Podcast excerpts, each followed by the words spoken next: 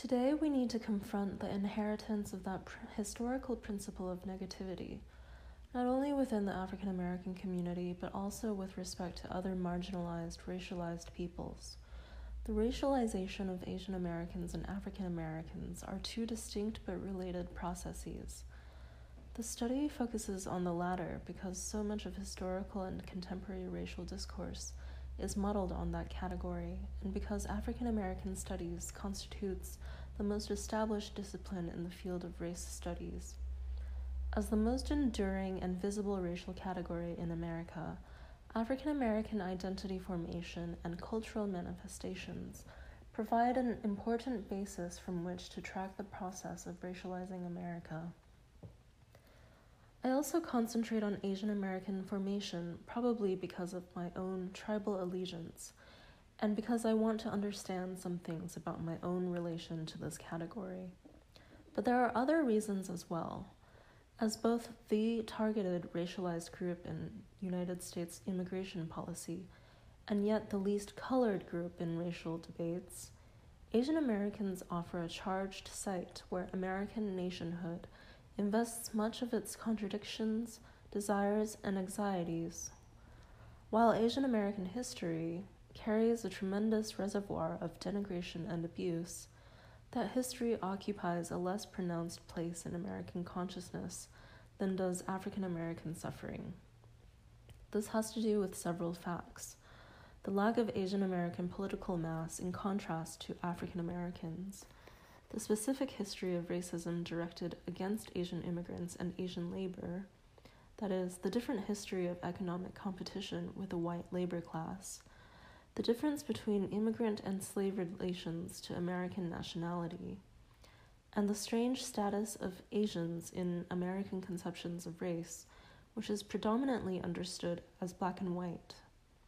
Racism against Asians and Asian Americans has been heavily filtered through the 19th century European her- inheritance of Orientalism and its publicity, as well as through an illusion in the black and white dyad that dominate American racial discourse.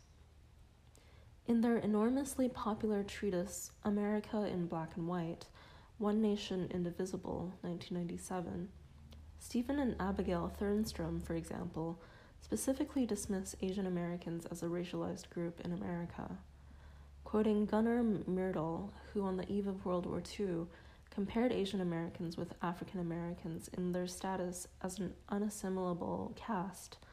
The Thernstroms go on to claim that Myrdal's pronouncement is no longer true, since Asian Americans have acquired spectacular economic and social mobility in recent decades.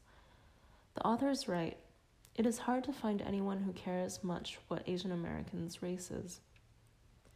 One might wonder whether the Thernstroms considered the racialization of Asian Americans in American immigration and legal history, or if they paid attention to daily news.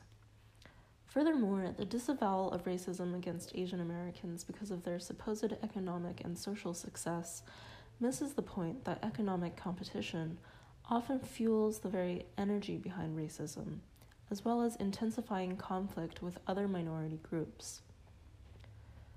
With black and white as the dominant racial categories, historical memory tends to overlook the fierce contestation over the shades, as it were, in between. Conflicts that involve not just ideological differences, but economic and social privileges. Indeed, the formulation of the government's sovereign power to exclude is historically tied to the definitions of aliens and citizens. Well before Brown v.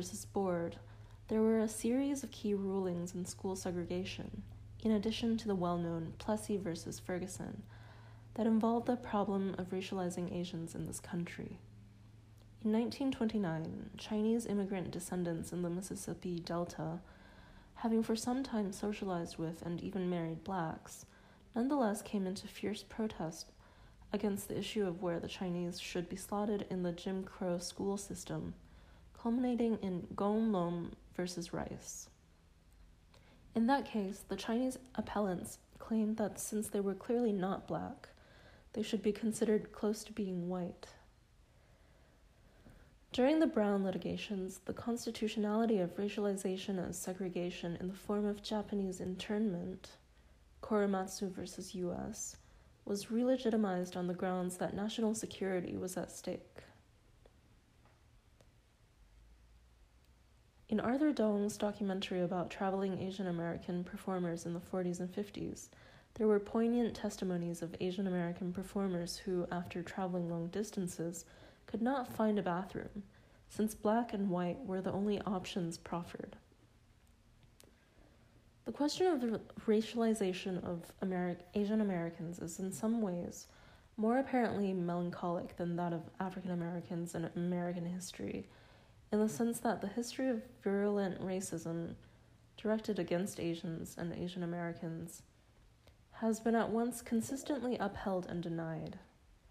Shuttling between black and white, the Scylla and Charybdis between which all American immigrants have had to pass, Asian Americans occupy a truly ghostly position in the story of American racialization.